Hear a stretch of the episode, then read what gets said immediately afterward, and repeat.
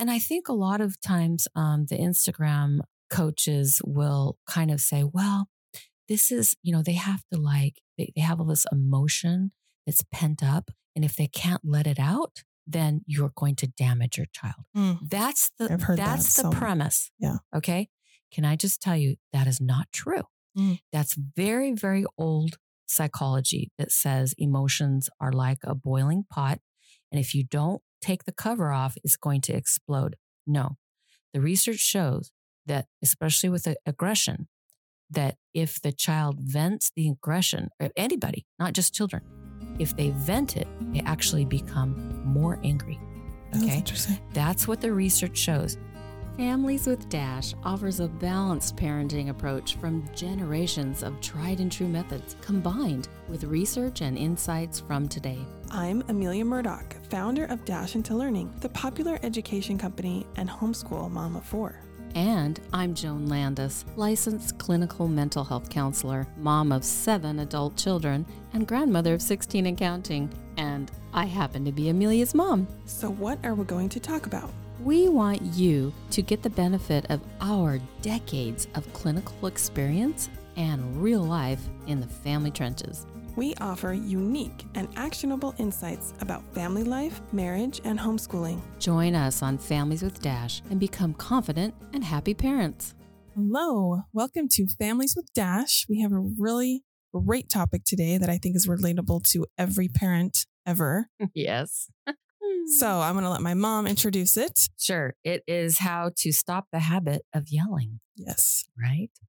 So you ha- kind of have to understand that yelling has a lot of causes and a lot of harms, but a number of really good solutions. Hmm. So, uh, first of all, let's talk about the harms of yelling. I mean, sometimes people think, oh my gosh, it's fine. I'm just blowing off some steam. Everyone's going to forget. And yet, there's some interesting research about yelling at your children. And part of that is that uh, yelling at your children habitually, and especially if it has demeaning or shaming content to it, can actually create anxiety and aggression in your children. So that, that's what the research shows. So we want to be careful about yelling at our children. It's probably not our best strategy. I think another uh, harm is that we see ourselves as yellers.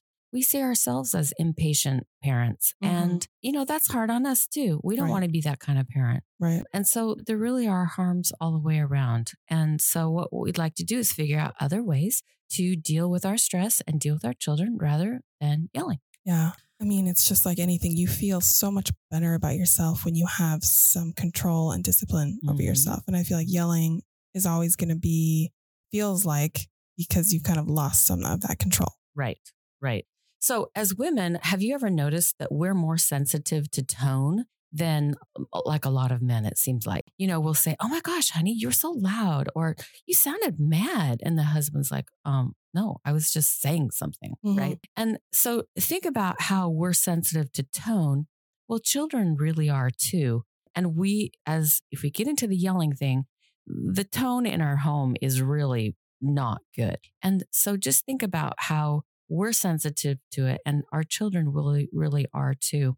And sometimes, you know, we get kind of upset at our children's tone. They're whiny and everything. Well, They're like disrespectful. yeah. right?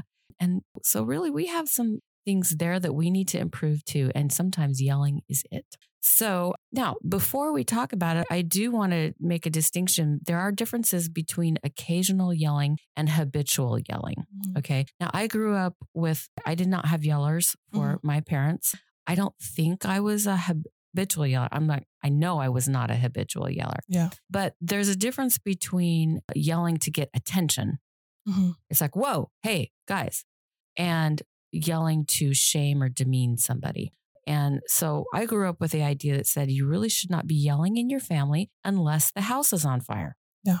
So if you have that kind of, if you have that kind of uh, paradigm, that sometimes can do a little reset button. It's like, Mhm. why be yelling unless it's kind of a attention getter? Like, hey, we we really got to pay attention here. You oh, know? you're running into the road. You're Right, hit by right, a car. right. I'm exactly. Yes, exactly. And then the thing about that is when you save it just for that, the kids will absolutely listen. No question. It's like, whoa, mom is yelling. This is not happen normally. I need to stop and listen. If they're desensitized to it, then what are you going to do if you're at a level 10 all Every the- day. Yeah. what are you going to do when there's a reason to be at level 10?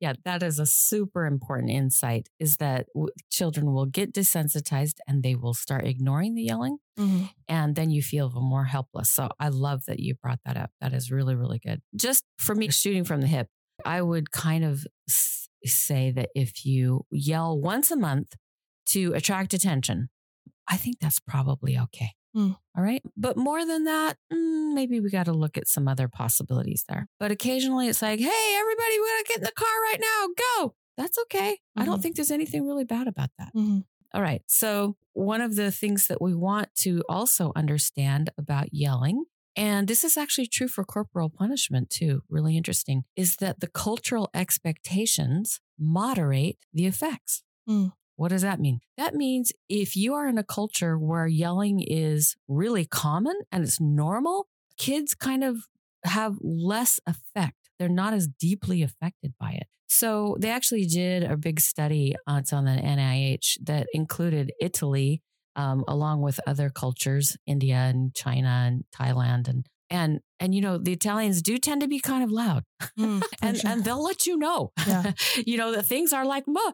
and um and so what they found is that if the children are in a culture where that is kind of accepted, that it doesn't make quite as much damage as if you come from a British culture where everything is very stiff upper lip and, you know, very calm and, and uh, restrained, then yelling is like so shocking and appalling. So That's interesting. it it is interesting. Now it doesn't entirely make the effects go away, especially if there's shaming and things, but but that cultural piece is very important. And and in another con- podcast, we will talk about corporeal punishment and the cultural expectations around that and how that can actually uh, mitigate some of the effects. So let's talk about uh, the causes of yelling. There was uh, some research out of Sweden when Sweden basically outlawed um, corporeal punishment, spanking of any kind. They found out that yelling increased.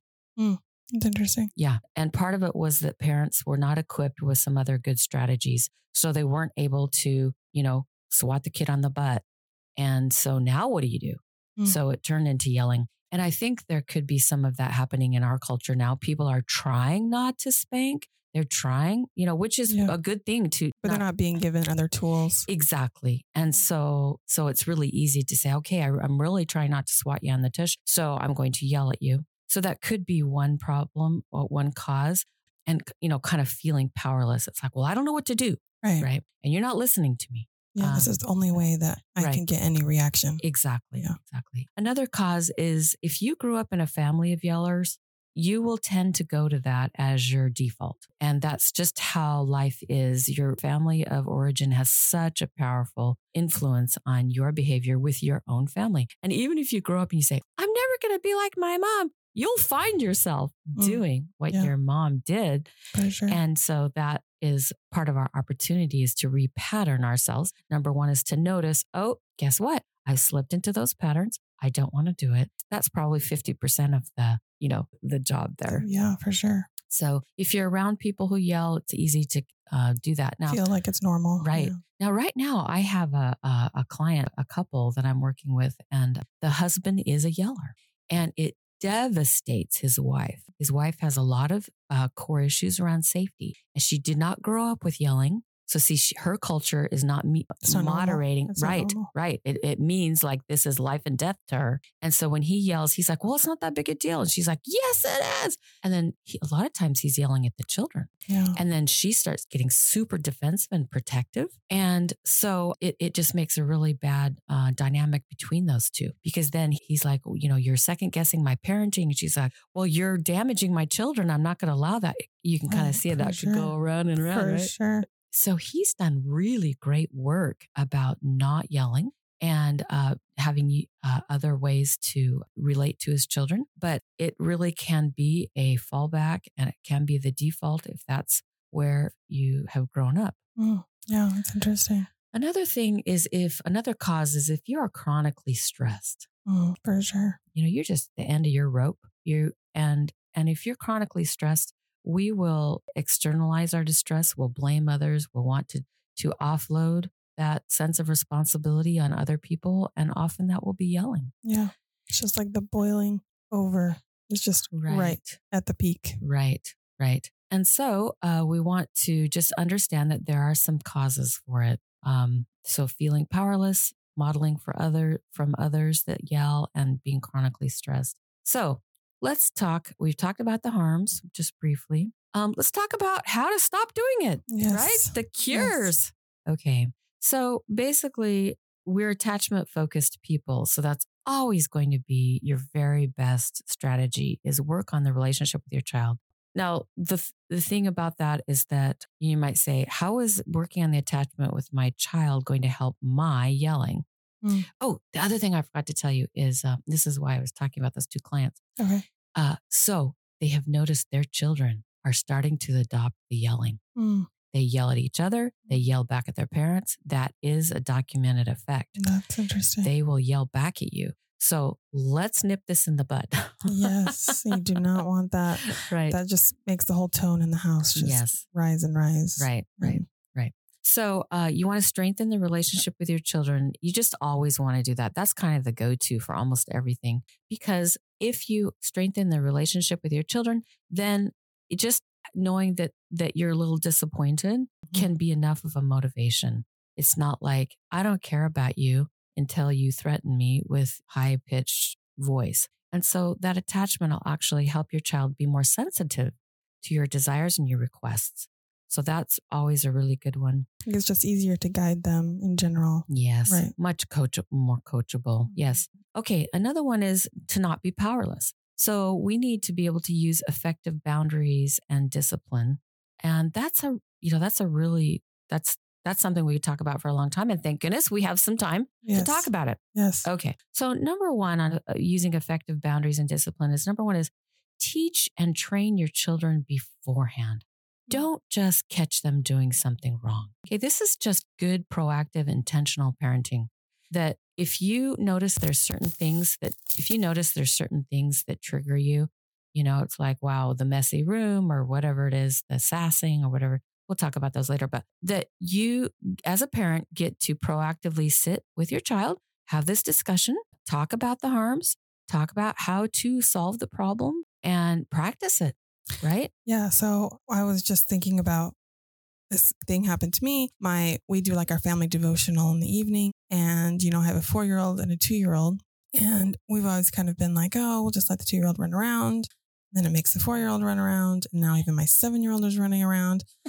and I was just getting so annoyed. Mm-hmm. And it was just easy for me to lash out. Mm-hmm. And it's the middle of our supposed to be, you know, very calm scripture study, right? That's supposed to be Spiritual. connecting us and everything. And I'm like, this is not working. So, mm-hmm.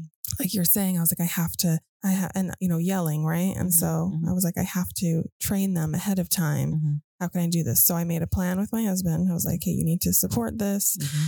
And we didn't do it right in the middle of the scripture study. And so I had them sit, each of them sat on a dollar. Mm-hmm. And I said, if I see the dollar, you don't you don't get the dollar and you have to go straight to bed. You don't get to be here. and they and I said, if you get to the end, you get to keep the dollar and we can have ice cream. so it was like major, major reward. And so they sat so still on the dollar mm. bills, just perfect. And we had the most calm and then no feeling of needing to yell at yes. all. Yes. And it just totally solved, you yes. know, and it gave them an easier way to practice it right. because I, I made something fun. Right. Instead of just saying, because it is kind of hard for a four year old and two year old to sit for mm-hmm. five minutes. So, however, that can, it's a skill. It's a skill. Yeah. It's a skill. Right. But you this is why we're doing this. Right. Right. An incremental skill. And I think it's a mistake for a lot of parents, especially the Instagram uh, coaching is, oh, you know, a two year old does not have impulse control. Yeah, and sure. I'm like, no, that's not true. Mm. Two year olds actually do have impulse control. You just are not giving them credit. So think about this. They don't poke themselves in the eye, do mm. they? Right. Right. right. They withstand that impulse. Right? They don't bite themselves on the tongue, mm-hmm. right? Mm-hmm. No, because it's a little uncomfortable, right?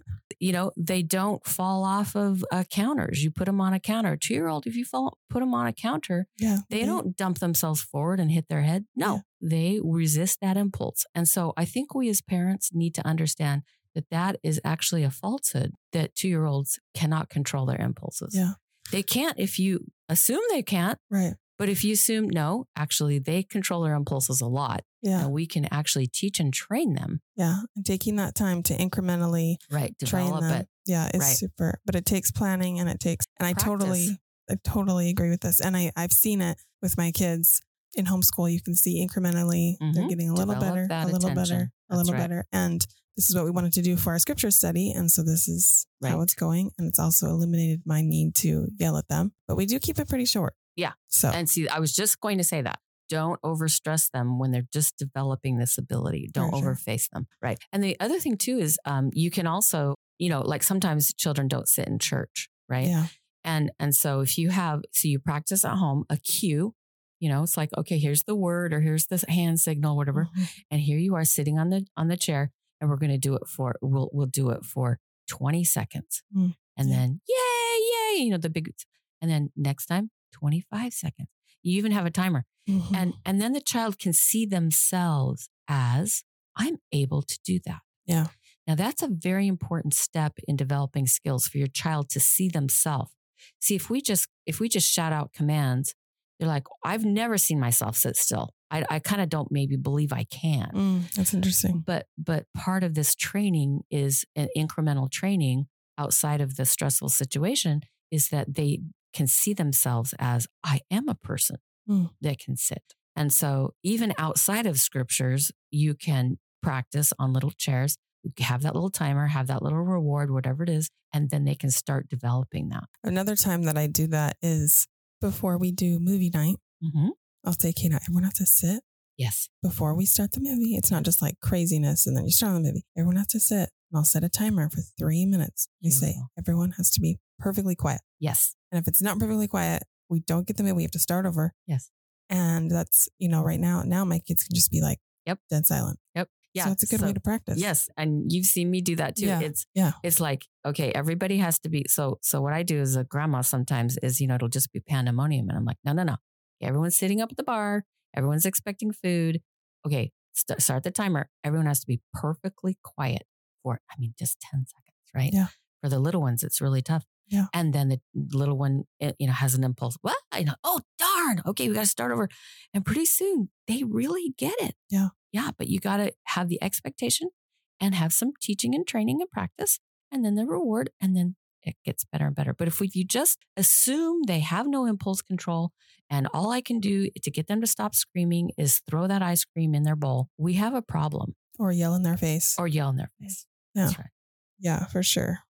Another thing that you can do and we, is to acknowledge your child's strengths because part of what happens is we start just looking for the bad things. We ignore the good things that your children are doing. And so if you can shift that paradigm, we, we had that podcast, that amazing podcast on strength based motivation. Mhm. Um, but if you can start looking for your child's strengths, what are they doing well? Yeah. And comment on them. That that will actually help kind of balance out if there are times that you are still a little bit loud, it will help. Get that positive. Yes, that ratio. Yeah. Yes, yes. And it'll help your mind to start focusing on what they're doing well instead of just focusing on what you want to yell at them. Right, right. Another thing you can do uh, instead of yelling is to actually take action. Okay. Yeah. So you are not disempowered. There's things you can do. Okay. And so my favorite thing to do if there's something going on and it needs to stop, okay, is to quickly, quickly scoop up that child quickly. I mean, and, and we've talked about this in other podcasts. Part of the, im- part of the um, effectiveness of this is kind of the uh, surprise. Yeah. It's like, oh, what, what just happened? I'm, Right. It's surprise more than pain. Yeah, yeah, it's yeah, not pain. yeah, it's yeah, no. it's surprised like, oh, I'm flying through the air and, you know, not being thrown, but carried. Yeah. You know, it's like, oh, okay, we're out of here. And, you know, you're very firm with them and you're like, nope, this is not appropriate. You're carrying them out somewhere. And then, you know, you sit them down and you're not, you know, you're not particularly gentle. You sit them down firmly, like that is not going to happen. Yeah. And that empowers you with a tool to take action rather than stand there and yell from a distance. Mm. Again, you can't be sitting on the couch. See, Yeah, it's easier to just lazy. right. You have it's easier to yell if you're just sitting on the couch, right? But you have to jump up and take that child out and then talk to them and be very firm. And then you can close with some validation and comfort. The nice thing about that is you get their attention, just like like yelling, you're trying to get their attention. Mm-hmm. You get their attention, and then you can talk as quiet Yes. as you want, Yes. and they'll be listening Yes. because you just got their attention. So I'll do that sometimes, and then I'll just whisper Mhm. very intensely, and then they'll be more focused. I love that. So a whisper a lot of times will get more attention. And I've done that in groups too. When people are loud, I'll just whisper and they'll be like, what's happening? Mhm. That- So I love that. That's a, that's a lovely because it's the contrast. yeah. Yeah. Yeah. Oh, that's wonderful. Um, another one is to reward good behavior. You know, if you're really trying to change their behavior, right? Instead of adding the punishment, which is what yelling is, Yeah. yelling is a punishment because it's adding a negative reinforcement. Yeah. Okay. So you are punishing your child by yelling. So don't think, oh no, I don't punish my children. I just yell. Actually, from a psychological point of view, you have punished your children. Mm. Okay. Because punishment is adding negative reinforcement. It's really interesting. Um, and so instead of that, see if you can start rewarding the good behavior and you can reward it by, you know, verbal reward. Uh, there's, you know, there's, there's lots of things you can do. The other nice thing is you can also reward yourself, Mm. right? Mm. And, and we'll talk a little bit about that more, but, but, you know, you need to be good to yourself. Yeah, for sure. Yeah. Use strength based motivation. We talked about that. We've got a whole podcast about that. Um, that's a very, very empowering way to affect your child's uh, behavior. And then another one is sometimes instead of using the high volume, you can use big gestures. Mm. Mm. like your hands are like, ah, you know, like, like really pointing or Or a really loud clap. Sometimes I'll Yes. do a really loud clap yes, yes, to get attention. Right. And um, that can be a good one too. And, you know, you don't want to use it all the time, but occasionally the big gestures can be very attention getting. Okay. So those are some, so th- those are some ex- actual um, discipline uh, strategies that you can use instead of, instead of yelling. An, an important thing is to know your triggers. Okay. There's certain things that are triggering to you and other things like, nah, no problem. But there's certain things that will always get a reaction from you. And if you can identify those, I've listed here a number of common ones. Um, these are ones that trigger me. Yeah, yeah, yeah. So intentional cruelty. I am sorry, Like if you see someone being, intentionally yeah. cruel to an animal or to a child, that will activate me faster than almost anything. In fact, just yesterday, I had a grandchild, a little one, a little, little two, oh, I guess a two and a half year old, that was putting uh, putting her weight against a cupboard that her older sister was trapped in, oh, and her older sister couldn't get out of the cupboard. And I was downstairs, and I could hear that terror in that older sister's yeah, voice, stuck. and I'm like, and that's how we create phobias. The rest of her life, she'll have trauma about that. And you should have seen me fly up the stairs and, you know, pick up that little two year old and carry her really fast away and say, This will not be happening. And it was cute because then the even older sister, who is like uh, eight, she goes, Grandmama, she's just a baby. And I'm like, No. no. Babies can learn. Yeah. That is not appropriate. And um, so it was that will activate me really, really fast is deliberate cruelty. And I know the two year old wasn't intentionally trying to be cruel, but it was a cruel effect to that little the girl inside the cupboard. Mhm. Another one is disrespect is kind of that's a that's a trigger for me that activates me. You know, people sassing me, Mhm. you know, in my face. Oh, hello. That Mhm. is not going to be happening. And we will put a stop to that one.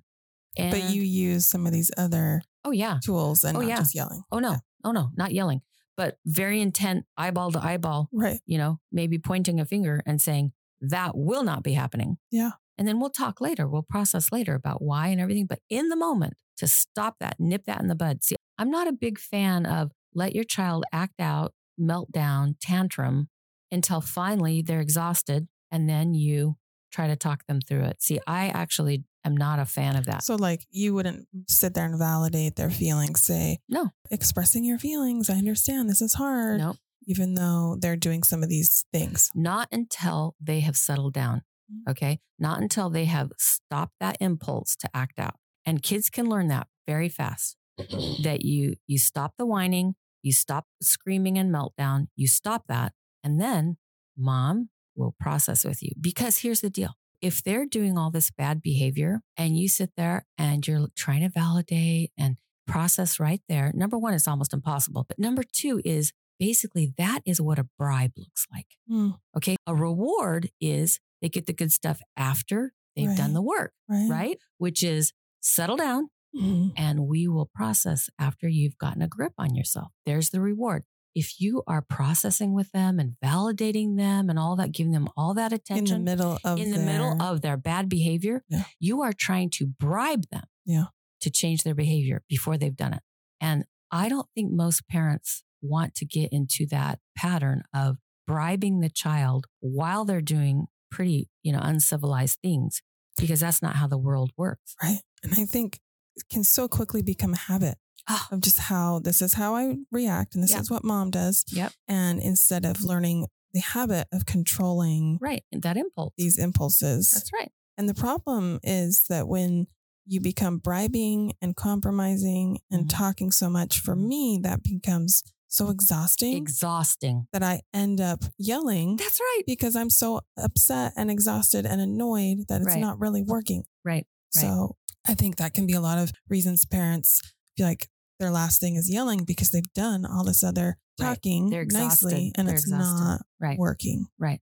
Yeah, I do not. That's not how I uh, see effective parenting at all. Number one, it is exhausting. Number one, number two, you can only have like two kids, right? Because it's a processing full-time job, talking. right? And number three, you're teaching them that's how the world works. Well, that's not how the world works. Right. Okay, the world does not work that way. What their obligation is to become civilized, lovely beings is to learn to control those impulses and be able to package their concerns in ways that we can talk about it and and that I can be so comforting. I can take them in my arms, comfort them, soothe them, no problem. Okay. But it will not be happening while they are lashing out, melting down. It's like, uh uh, no, not happening. And it's interesting because I can actually do that with a two year old. I it doesn't take too many days to train a two year old that the massive meltdowns are not acceptable. And you can let me know that there's something wrong, right? That's fine. You can cry, you can be upset, but the massive tantrums, do, do you see the difference? Yeah. Yeah. And I'm telling you, I've had seven children and I've never had, and even a set of twin boys, Yeah. and I ne- none of them ever had the habit of the massive meltdowns, the massive tantrums, the sassing. The, Yeah. The dis, yeah. And I was going to say like the disrespect where you're like, Oh. oh. well, just tell me how you're feeling. And they're in the middle of Right, right. Being, the talking I back hate to you. Right. I hate, right. Yeah. It's like, no, no, no. mm, yeah. That's the kind of stuff Right. that it- you're talking about. And like like what you were saying, it just becomes a habit. Yeah. Okay. It's how they react because it's a habit. It's just a habit. And I think a lot of times um, the Instagram coaches will kind of say, well, this is, you know, they have to like, they, they have all this emotion that's pent up. And if they can't let it out, then you're going to damage your child. Mm. That's the heard that that's the so premise. Yeah. Okay. Can I just tell you that is not true? Mm. That's very, very old psychology that says emotions are like a boiling pot. And if you don't take the cover off, it's going to explode. No. The research shows that, especially with aggression, that if the child vents the aggression, or anybody, not just children, if they vent it, they actually become more angry. Oh, that's Okay. interesting. That's what the research shows. We used to in the 60s, you know, say, oh, give them a pillow and they can punch the pillow, right? If they're upset. Yeah. No, the research shows no, it makes them angrier. Well, you think about like if I get to the point where I, where I start yelling, Right. it doesn't just oh now I can stop. No, I usually keep yelling. Building. I'm like on a roll. I'm like, oh, I'm already doing this, I already feel this anger. I'm just gonna keep going, keep going, and it's like Exactly. I don't think it helps anything. No. And so, so I like the, I like the image that says, yes, you know, y- your emotions are boiling. Mm. Okay. But the best way to dissipate that is not to take the, um, you know, not to vent it and have it boiling all over the stove. That's not the best way to take care of it. The best way is to turn down the heat. Turn off the heat. turn down the heat. And how do we do that? You know, that's that's what therapists can do. That's what coaches can do. Um, but that's that's really a much better metaphor. And so, with a child, we don't want to um, encourage them to just boil over. Uh, we want to encourage them to, uh, okay, contain that impulse. Right? You're going to put the lid on for just a minute, and now we'll turn down the heat by talking it out but I'm not going to allow you to have boiling water all over our family. Mm, That's not appropriate. In fact, it's somewhat abusive. Mhm. Okay. And it teaches the child that to be a bit of a narcissist, Mm. my feelings trump everybody else's feelings, certainly trumps my mother's feelings. Right. And, and it's, it develops a narcissistic personality and it's not good. And I personally think one of the reasons that we are seeing, you know, in these younger generations, so much problem with behavior at school and other places is they have not had any practice controlling their impulses and they have this idea that my feelings are the most important thing and it trumps everything else. Mm. Well, no, it doesn't. But that's kind of the what we hear from the Instagrammers. And I think it's profoundly damaging to parents. They feel helpless, frustrated, exhausted. The children are horribly difficult to deal with. And it just makes it hard. And then, you know, you go to family gatherings and the Instagrammers will tell you kind of to diss your mother in law. Oh, you know, you know, your mother in law is like, why don't you do something about your child's tantrum? Oh, no, I'm an enlightened parent. Mm. I let my, and I'm like, oh, wow. this is now it's second generation. Now you're dissing your mother in law Mm. or your mom, right? It's, listen, and it's it doesn't mean that you're not comforting and right understanding and feeling. It's just after, the timing of it right? and how um, you're teaching your child to respond, Right. basically, Right. and control those impulses, Right. Right. So it's not like, oh, I'm an unfeeling parent. I don't care about their feelings. Right. No, no. It's just saying there's a certain order of go here. And I'll see so many of these that we're talking about. This kind of what is it like the trendy parenting? Basically, I don't know the posts and that'll say like, just let the kids react Mhm. and you just be there for Mhm. them. And the comments are just like, well, what about when my kid never? They just keep doing it. Right. What about what do or I they, do? they escalate. yeah, what they if start it gets damaging property? Exactly. It gets worse and what do I do? And I'm like, yeah, there's so many frustrated parents where it's just not working. Well, and the, what I think is funny is if you actually read the responses to that, they basically start holding boundaries. Yeah. Okay. That's what But, they, it, but it's after 20 minutes of meltdown. And I'm like, okay, if you're going to hold the boundary eventually anyway, Mm. you are going to take them out of that situation. You are going, right?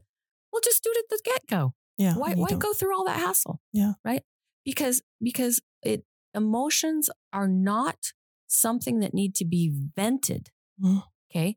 They need to be processed later but until they can you know get their prefrontal cortex online and say oh okay i can't give in to all that you can't process. Yeah, For so you're just delaying this.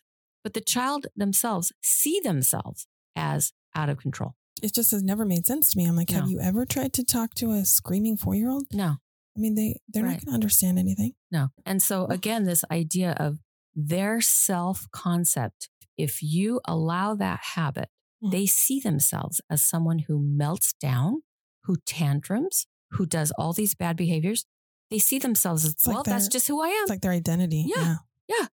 And that's such a disservice for a parent to, to have that child feel that way. Yeah. That is not good parenting. It's a really good point. So I, yeah, we kind of got into the uh, tall weeds today, didn't we?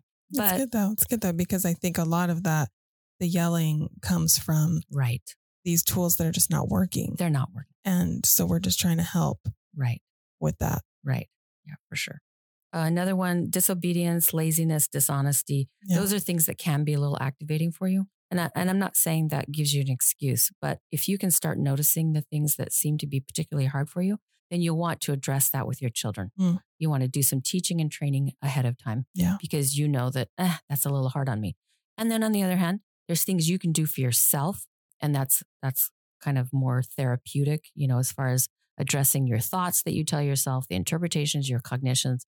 That's kind of another podcast, but there are things that you as a mom or a parent can do for yourself. So the triggers aren't so Right. bad. Yeah.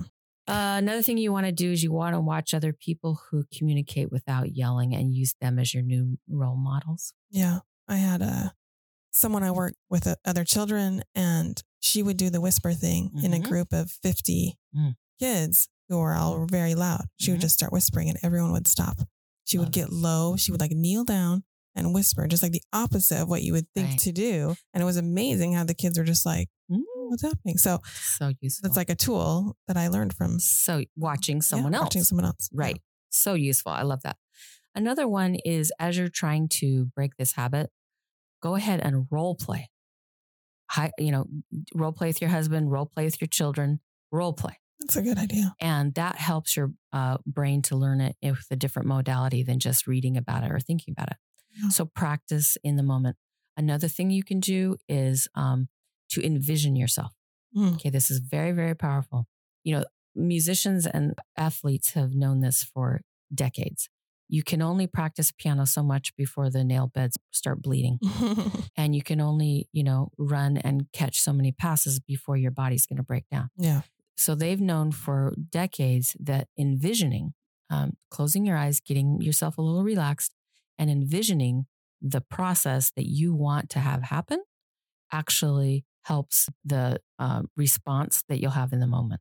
Mm, that's cool. So what you do is you imagine the things that are particularly, you know, activating for you, and you imagine yourself dealing with it calmly, lovingly, firmly, and having a really good outcome. And that will help you in the moment. If the house is all cluttered, I know a lot of women say they're they feel anxious and yelling mm-hmm. when the mm-hmm. house is a mess. How would you you would envision yeah. yourself cleaning it or do you envision yourself just being okay with it messy? No, no, neither one. I would envision myself like walking in, seeing the big mess and going, huh, okay, well, this is not the end of the world. Or now this is part of the thinking and cognitions that is actually a therapeutic process, which, hey, we'll do a podcast. I've got videos on this. But, um, you know, you replace those, the thought because I guarantee you there's a thought that said, these lazy kids, or this is a disaster if my mother in law sees this, mm-hmm. or I'm going to hurt myself.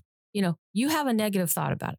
And that's what's activating the negative behavior, the negative emotion, right? The anger, the frustration. So if you replace those thoughts, so what you can do is you inv- imagine yourself walking in and then having different new thoughts. The thought might be, you know what? I'm so thankful that my children are healthy enough and creative enough to have toys and be creative and make messy. That's yeah. how it is. I'm so thankful that my children are haven't been watching TV all day. Yeah. You know, something like that. And then you're like, oh, okay, I'm in a different emotional place now. And then you imagine yourself going to your children, you know, wrapping your arms around them, saying, I love you so much. There's so many great things you do. And I notice different places where you are very careful about putting things away. I notice that. And let's see if we can do some of that right here, right now. And let's help each other. Right? Yeah. Completely different dynamic. For sure. Yeah. So that, so envisioning can help you. Envisioning can help you so that you actually are able to do that in the moment. Yeah, that's so good. It, it does take yeah. practice. Be a little patient with it. Um, another one is to take action instead of just spouting threats. Threats, yeah, yeah. Threats are, you know, that's uh, you can threaten and not yell, right? So threats yeah. are kind of a different different animal, but a lot of times we do yell threat. Yeah. You know? If you don't get out here right now, you're gonna right. So think in terms of taking action instead of spouting the threat. So the favorite one I did with my kids not very often was I'm like, okay, time to get up, guys. And I get ignored. and um, so, kind of the rule in my house, not all the time, but for a lot of it was okay, I've asked you with my mouth. Mm-hmm. And now I'm going to be asking you with my hands. You're not going to like that. Mm-hmm. Right. And so. And you wouldn't know what that meant. You'd be yeah, like, what, what exactly what does, does that, that, mean? mean? right. And so it is a little bit of a threat, right? but so I would ask. And then if I got ignored, I would just go in and start pulling on the sh- sheets and blankets and just pull those blankets off. Mm-hmm. And I think one time it, the, the child was on a blanket and I pulled it and they're like, ah, mom, I'm going to fall off the, you know, I'm like, and now you're awake. um, and and so that's just an example of taking action rather than threats. Another thing that I did only once um, or kids that had not done their dishes. I didn't say anything about the dishes. You know, I just put them away dirty. And then for dinner the next day, the passive aggressive. Yep. I set out the dirty dishes. Mine weren't dirty, but theirs were dirty. And they're like, ew, mom. And I'm, yep, that's right. We need to actually, right? And so sometimes taking action is a lovely way to get the message across without yelling. Now, I'm not saying that it isn't good to um, talk to them about it, but occasionally just having that action, it's a very experiential way of learning, mm-hmm. right? Very effective. Your brain really records those experiences more than just, man, Well, it's kind of like you're going to yell at your kid to put their shoes on. They don't want to put their shoes on. Mhm. Or you could just say, fine, don't wear your shoes. And then they're freezing cold. And then they get their shoes. Right. Like- right. Another one is to make sure you de-stress. What yeah, do I you? feel What like do this you? Is, this yeah. is one of the biggest ones Yeah. for What do you- me. What do you do? Um, so I have to go on a daily walk outside. Like if I don't get my walk, it's like major. And Mhm. even if it's 15, you know, it doesn't have to be an hour. Right. And it's 15 minutes by myself Mhm. Outside in the sun. in the sunshine. Mhm. I usually like to do it in the morning. Like Mhm. if I don't get that, that's a huge deal. Mhm. So that's kind of my self care. And then Mhm. also making sure that at some point I get a little bit of alone time to work on something that I want to work on. Yes. So if I can just see, like, hey, I'm going to get 45 minutes tonight at eight o'clock, I know that's going to happen. Mhm. I don't have to stress about like wanting to get this stuff done, but there's all these kids around. So kind of looking forward to that, just time to do something for myself Mhm. is helpful. Right. So those are kind of my two big Mhm. things. yeah. No, that sounds that sounds really really great. Yeah. Everybody will have the things that mean something to them. Yeah. And sometimes a warm bath. Yeah. Um. Sometimes just you know that little bit of alone time, music. I mean, there's just a billion things. But Yeah. but notice what helps you. Yeah, sleep. what helps get you to de-stress right it, it might even be once in a while just you know getting away with the girls for a few hours or Mm. you know just having a little break sometimes so that can help whatever works for you make a list and do it every day Yes, I think having too much on your schedule, I feel like trying to reduce some of that really helps me. yes I think also when I'm at like a level, a really upset level, sometimes Mm-hmm. I just have to take myself in a different room and be like, what is going on? Yeah. There's usually something. What do I need? And most of the time it's like, I need a nap. Mhm. Okay. Everybody go watch a movie. I need a nap. Like if it's at that level. right So that's helpful for me. yeah so so you can take a timeout or put yourself in timeout and that's actually really useful that's a good one. And also with self-care uh be really mindful. I know it it's easy to say you know eat healthy but honestly it's huge. And the you know and, and your children too. Yeah. um if they're living on Froot Loops it's they're going to react differently and your body's going to react differently too to stress. And Yeah. so see if you can eat the you know the healthy meats and the vegetables and the more home cooked meals Protein. right? Yeah. Yeah, not as much refined carbs and not as much sugar for sure. So, another one you can do is enroll your family in a game to keep you accountable and keep a Mm. chart. So, kids are really good at this. They'll call you out. So my husband does this. He does math with the girls. And sometimes he gets frustrated with math. And so he has a chart for them. They get a sticker if they stay focused. And then if he yells, then they get to put a sticker on his chart and they're bad stickers. so if he so they get to just get up and go put a sticker on. And if he gets a certain amount of stickers, then I can't remember what it is. Yeah. They have to he has to do something for them. Yeah.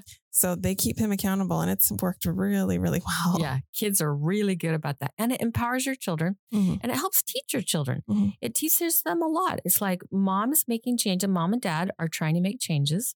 And that that's great. That's part of being human. Make these goals Yes. and things. and Yes. We Yep. can do a little better. It's really cool. So enroll them in some kind of a game.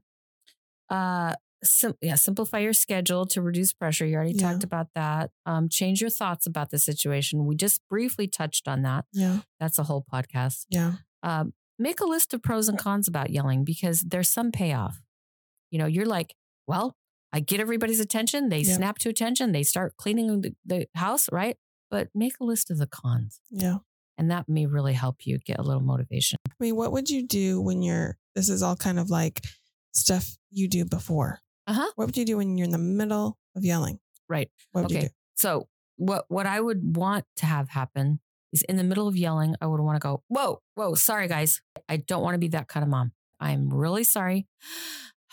Let me take a big breath. I love you. I'm trying to learn some different things. Yeah. I make mistakes too. I still love you when you make mistakes. I hope you still love me when I make mistakes. I'm trying to do a little better. Mm. Let's do a little better. And you know, that in itself might be an amazing attention getter. Yeah, that's a good point. It really might. And they learn so much from that. Yes. Yes. So I like that. It's a great question. Maybe determine why you got into this pattern. Oh, my mom was a yeller. Oh, my then have some self compassion for it. Don't beat yourself up. Go, yeah. oh, okay.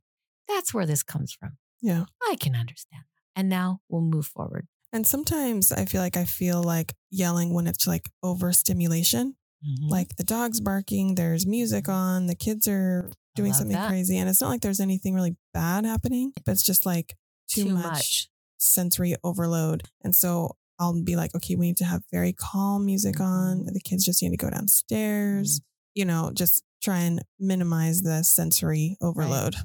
Right. And it gives us a sense of what it can be for children too. Yeah. You know, it can really overwhelm children too. Now, talk about reparenting your inner child through journaling and visualization. Again, this is more of a little more of a therapeutic process. But if you understand where this yelling came from, like maybe your parents were yelling, yeah, then part of what you can do to kind of heal that instead of just replicate that trauma to actually heal it is this is visualization. And you get a picture of yourself at about that age mm. and you keep it by your bed at night. And every night you look at that little picture mm. and you love that little girl or that little boy. And you say, you know what? You didn't deserve the yelling. You're a good person. You're a good child. And then what you do is you carefully reimagine the whole thing. You mm imagine the bad stuff happening, the mm parent that's yelling at you, and then you imagine the ending that you needed. Mm And you imagine it as clearly as you can. Use all five senses. What am I seeing, smelling, feeling, hearing? You know, what am I dressed in? What are my what's my parent dressed in? Where where are we? And then you imagine the ending you needed. That parent stopping right in the moment and apologizing and yeah. scooping you up in their arms and comforting you and saying, I want to do better. That's the ending you needed. Mm-hmm. You needed to feel like I deserve that. And if you do that every night for a couple of weeks, it's the craziest thing. It's like your prefrontal cortex knows that never really happened. Mm-hmm.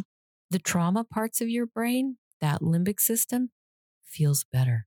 That's cool. It is really a powerful really technique. Cool. And so you can do some of that reparenting about if if you found that, oh, this what this happened to me and this is why I do this. It'll help calm and heal that part of you. And you can also journal about it too. Mm. Write in journals. This is what happened. This is how I felt. This is what I needed. Right. And this is how I want to be for my children. Right. Not, re- not. And again, that brings us to the next thing of be a chain breaker. Mm. Yeah.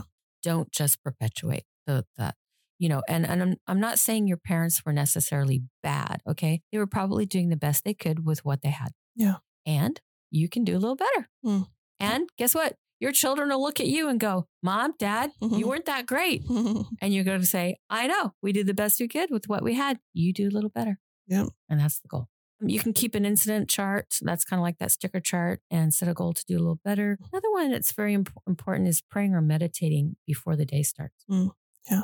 Because think about it, praying is actually a method of visualization. Right. So is a meditation if you want to use it that way.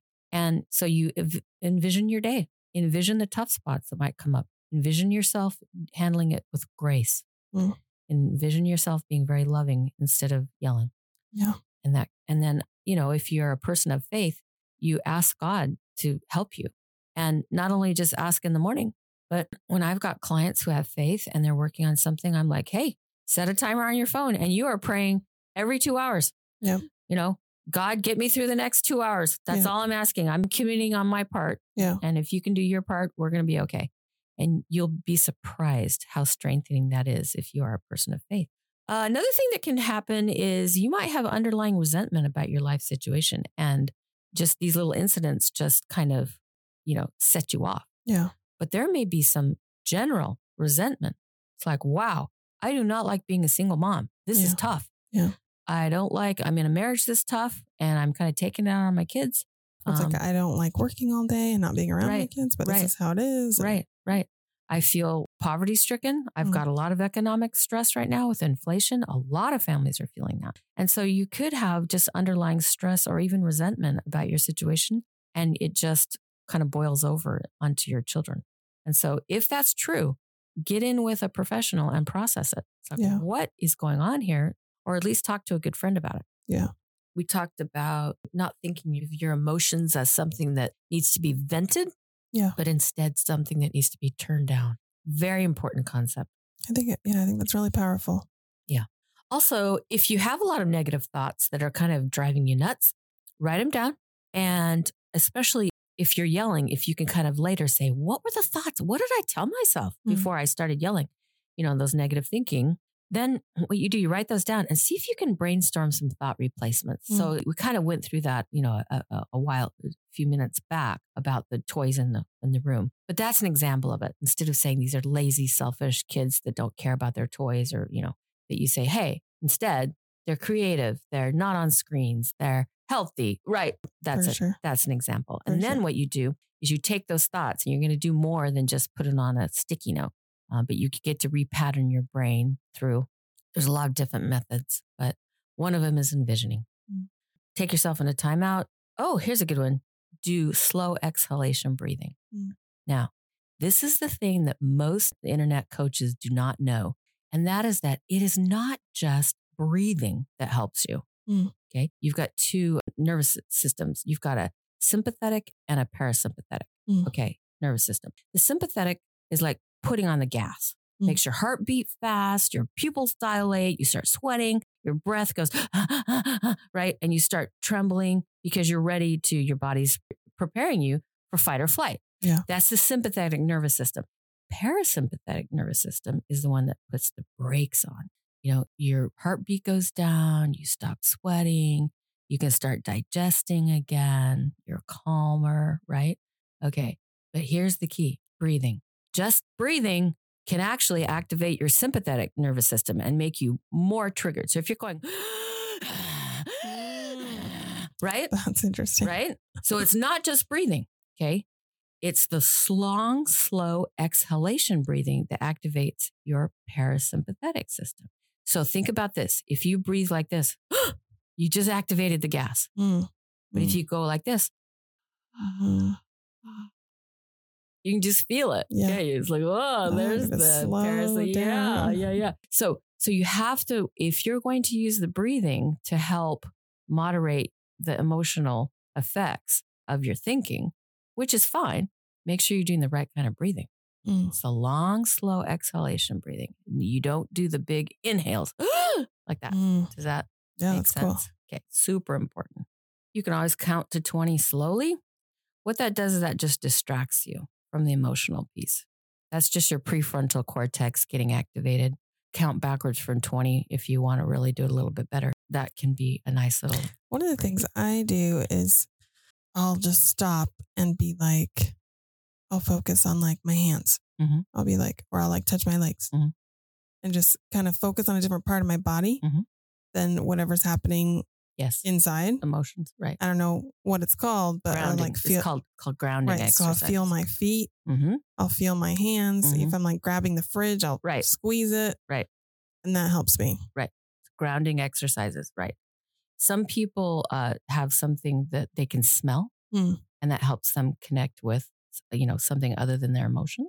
Yeah. Right. So I love that. But I think it's like why just walking outside, it'll change your whole visual, everything, and kind of Mhm. also help. Right. Leave the situation. Yeah. Another thing you can do physically is do anything that will, and this is this really uh, segues from what you just said. Do something that activates your body. Mm, yeah. Um, so you can splash cold water on your face. You can do push ups. You can jog in place. Uh, you can go outside for a walk. Pet your dog. That's a really good one. Pet Mhm. your dog. Um, Yeah, I heard someone say like you can either be upset and kick your dog, or you can be upset and choose to pet the dog, Yes. and you're gonna feel so much better, and it's gonna help Yes. you much more if you just choose to pet the dog.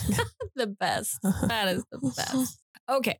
So that's a, that's the main thoughts that we had today. I think you'll find that the list of actual interventions that you can do here on this podcast were much more than anything you're going to get on Google. I've Googled it and I'm Mhm. like, there's only three things here. Take yourself into timeout, you know, and I'm like, Yeah. no, no, no, no, no. There's so many things we can do. So we hope you can. yeah, and addressing some of those underlying things Yeah. is so effective Yeah. for this. And we just really hope that this can be helpful. And I think this is a really important topic Mhm. and something we could all work on, I think. Right, right. And just a lot of really actionable ideas all in one podcast. Yep. So good. Give us ideas for more because so many things we could do. Okay. Thanks for joining us. We'll see you next week. All right. Bye. Find more from us at dashintolearning.com for all things educational and learn more about Dash into Happy, our family friendly social emotional learning program. Thanks for being part of Families with Dash. Disclaimer The information and advice posted on the Dash into Learning, Dash into Happy, and Into Happy sites and podcasts is for educational purposes only and is not intended or implied to be a substitute for professional, medical, legal, or other professional assistance. Call your medical or mental health professional or 911 for all emergencies. Joan Landis, Amelia Murdoch are not liable for any advice or information provided on the account Dash into Happy, Dash into Learning, Families with Dash, or Into Happy.